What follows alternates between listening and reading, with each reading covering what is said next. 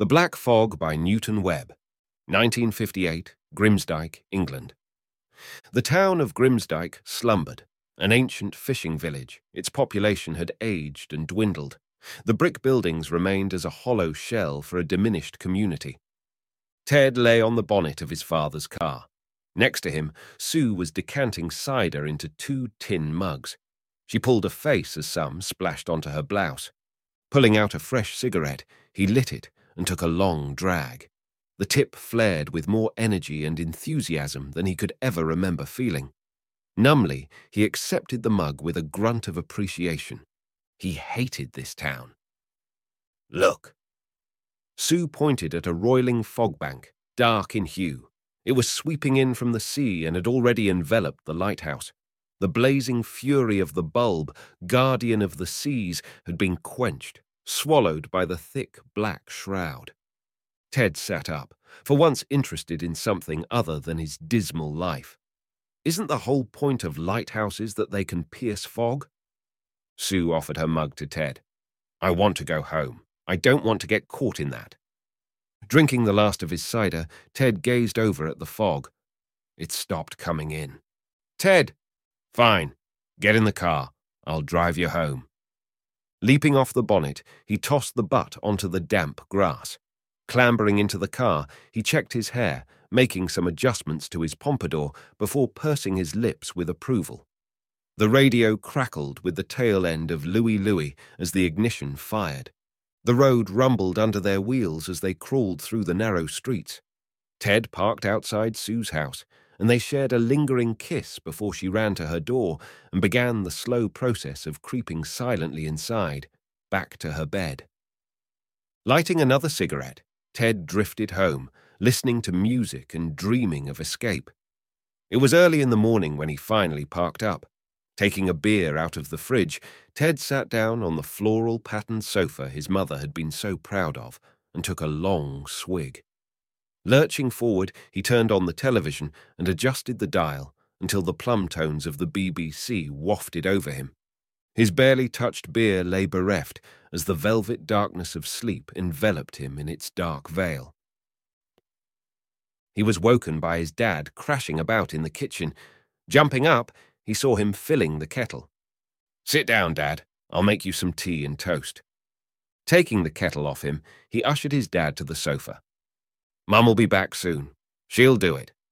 His dad settled his gaunt frame, enveloped in an oversized cream woolen jumper, onto the sofa. Yeah, course she will. But let's treat her, eh? Ted shook his head. His mum had been dead for the last year. Gathering up the cups and saucers from yesterday, he filled the sink with hot, soapy water.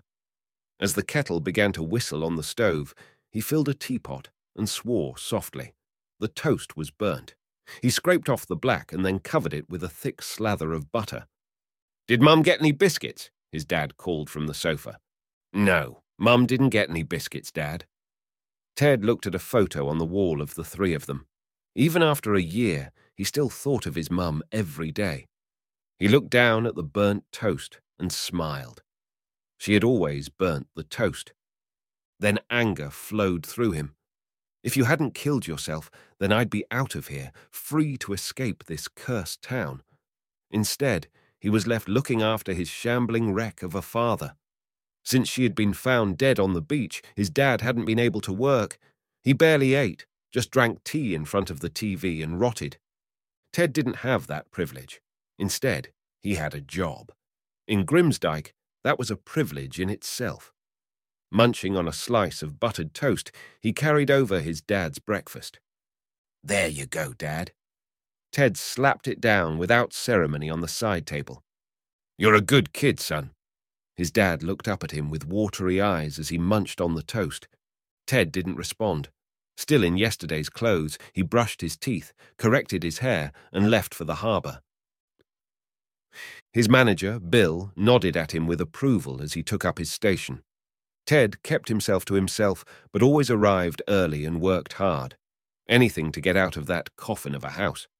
The others complained about dwindling fish stocks and about foreign imports taking their jobs. Ted didn't. He just kept his head down.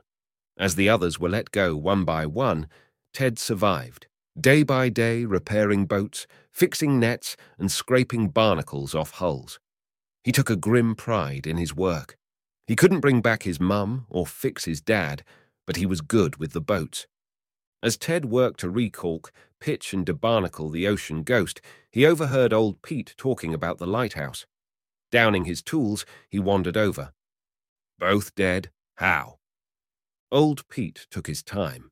Unused to this much attention, he was savouring it. He'd lost his job years back, but kept coming back out of habit to sit and smoke his pipe, drinking the odd cup of tea that Bill allowed him for old time's sake. The black fog claimed them last night. It rolled over the lighthouse and swallowed their souls. Old Pete took a deep drag from his pipe. Ted was unimpressed. That is great, Pete. But what did the police say? Spitting a gob of saliva onto the harbour decking, Pete snarled. The blue bottles, buzzing round, knowing nothing. They don't listen to the old tales. No, Pete, they don't. They look at the evidence instead. Now, what did they say? Pete wafted a gnarled hand at Ted as if he was a foul stench. They said it were death by misadventure because they found an empty bottle of whiskey with them. Natural causes, my ass. They want a coroner's report. Waste of time. It were the fog, I'm telling you. Sure it was Pete. Ted walked back to the ocean ghost. Old Pete, less than impressed by his dismissal, bellowed after him. It were the fog, I tell you. It used to claim fishermen, but there ain't enough of them for it any more, so it's coming to the land. Standing up, he shouted across the harbour. Do you all hear me? It is coming to the land. Bill turned round, annoyed. Shut your trap, you crazy old coot, or I'll kick you off my dock, you hear me? Grumbling and muttering, old Pete returned to his seat, sucked angrily on his pipe, and watched the sea.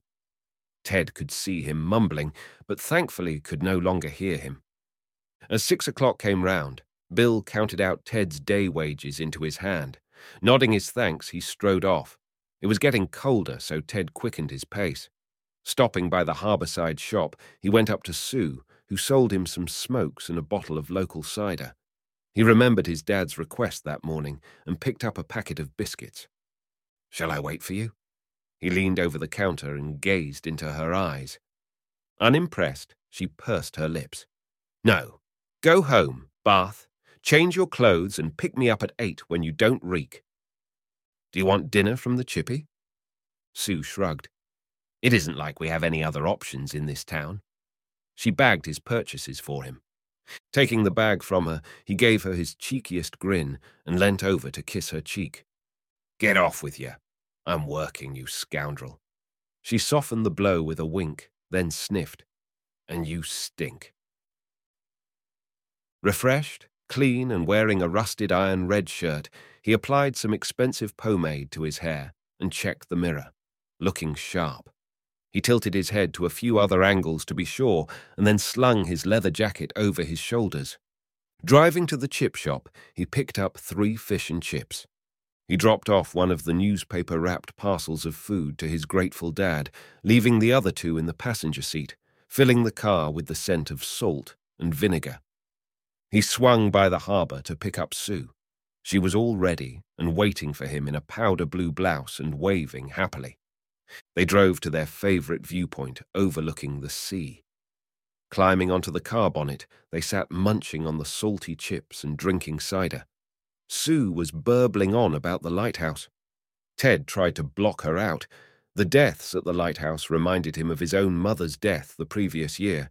He drank deep and reflected that they should have bought a second bottle. Ted! His eyes snapped open in annoyance as she pointed.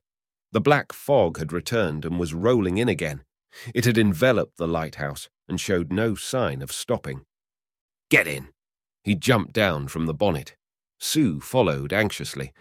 By the time they had reached Sue's house, the fog had already enveloped the streets. Forced to park up, he walked Sue to the door and began the slow walk home. His hand out, he could only see a metre in front of him. The town was silent. Everyone was inside, he guessed. It wasn't far to his house, but as street lamps and bins loomed out of the fog at him, he was forced to slow his pace. The fog tasted of salt. It was getting thicker. When his front door appeared out of the mist, he chucked his cigarette butt onto the floor and breathed a grateful sigh. He walked into the front room. Mum? From the sofa, his mum turned round from where her arm was round Dad. What are you? Ted blinked. Is Dad okay? He moved to check his dad's pulse. His mum laughed with the same musical tinkle he remembered so painfully. He is all right. We've just had a celebratory drink, that's all. Dad opened his eyes and smiled sleepily. Hello, son. Your mother is back. Isn't it wonderful? Ted looked back at his mum. They said you were dead. We saw the body. He stepped back. Dad, shouldn't you be in bed? You don't look well. She kissed the top of Dad's head as he gently nodded off. He is fine here, Ted. Come and join us. It's been a long day for all of us. Ted backed away. Gesturing again, she patted the sofa next to her. I haven't seen you in a year. Sit down. I'll explain everything. Overloaded, Ted made for the door. Ted, you get back here this instant. Don't be rude. The screeching tone echoed after him. Ted! He stumbled through the cold fog once more, nearly tripping over a bin. Round him, he could hear rustling. It could be anything in this damned weather. One hand stroked the wall to guide him through the streets. He nearly tripped over a second bin, then his shoulder smashed into a lamppost, causing him to hiss with pain. Without hesitation, Ted pressed on. His mind was locked up, unable to process what was going on at home. I saw her dead. Dead. Who was that at home if it wasn't Mum? Could it have been someone else in the mortuary? His breath was short, the emotional and physical stress getting to him. I need a drink. Finally, he reached Sue's house. He banged on the door with his fist. Then, without waiting, he went to the living room window and gasped. What the? Jack was sitting on the sofa next to a gently nodding Sue. Jack. Jack, her eight year old brother, the same one who disappeared four years ago. He hadn't aged a day. This isn't right. Without thinking, Ted kicked in the front door. It took three attempts. He raced into the living room. Sue's head was nodding dreamily, her eyes slowly blinked open. Jack came back. Isn't it wonderful? Where are your parents? His heart thundered as he waited for the response. Sleeping upstairs. Why? Sue looked confused. What's wrong with the front door? Instead of answering, Ted stormed upstairs. Jack was screaming at him to stop. The bedrooms and bathroom were empty. Ted tore downstairs. Jack bellowed at him. Stop! Stop! Sue! Stop him! He is jealous! Sue couldn't do anything but cry. Her head flopped down on her chest. She looked exhausted. Ignoring the little snot, he stormed into the kitchen to find the bodies of Sue's parents. They had both collapsed onto the floor where they were lying with their arms wrapped round each other. Strangely, both had looks of serene euphoria on their faces. I told you to get out. He turned slowly to see the tiny form of Jack staring at him with malice. You are ruining everything. Ted started forwards, then stopped as Jack's body shifted and twitched, the face contorting grotesquely. Ted stopped in his tracks. He stared with horror.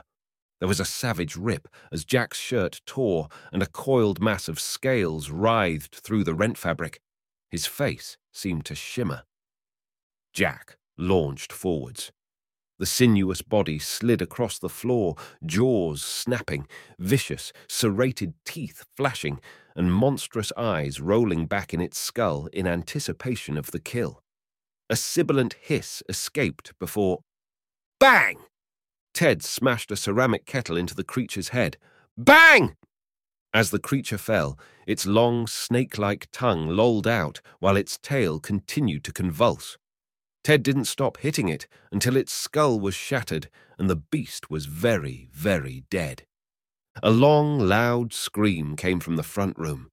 Sue was slumped against the wall, her face pale. The body of the giant eel like creature slowly morphed back into the form of young Jack. I can explain, Ted started, dropping the kettle and holding up his hands. I saw the fucking snake, Ted, Sue snapped. Ted breathed a sigh of relief, then turned to rummage through the kitchen drawers until he found a cleaver. I have to go. Dad is with one of those things. It is pretending to be Mum. What are they? Who gives a shit? I have to go. And fast. Racing to the door, Ted was halted by Sue grabbing his arm. Not without me, you don't. My mother has returned as a giant eel. You are staying here. Ted tried to shrug Sue off. She clung on. You want me to stay alone in the house with that thing? You can sod right off, Ted. Supporting her, he relented, and they both stumbled out into the fog. The rustling sound was back. Sue gripped his arm tighter. He shook her and pressed a finger against her lips. It wasn't rustling he had heard earlier, it was slithering. Peering through the windows of the houses as they passed, in every one they saw happy families relaxing on their sofas, everyone watching television, and most of them dosing. Still, there was always one family member awake, one family member who turned to look at Sue and Ted with a blank expression on their face. They arrived at Ted's front door to find his father asleep on the sofa. Ted threw open the door, a cheery smile across his face. How about that hug, Mum? She beamed at him and patted the sofa. The cleaver clunked right between her eyes. An inhuman scream burst from her lips. Her body didn't change. They waited for a moment. Ted shrugged hopefully. Well, I guess Jack turned human when dead. It wasn't Jack, Ted, Sue said.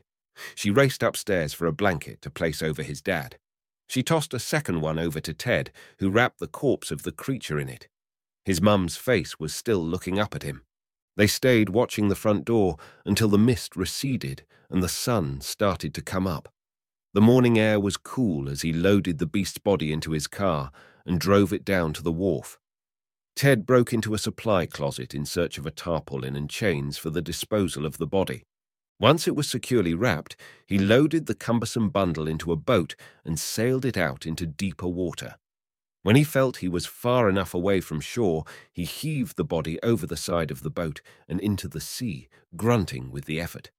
Exhausted from his exertions and a sleepless night, he flopped back and throttled the motor to head towards home. Looking over his shoulder, his blood ran cold and he cursed. The fog was rapidly returning. He heard a sound and turned. To see his dad was in the boat looking at him.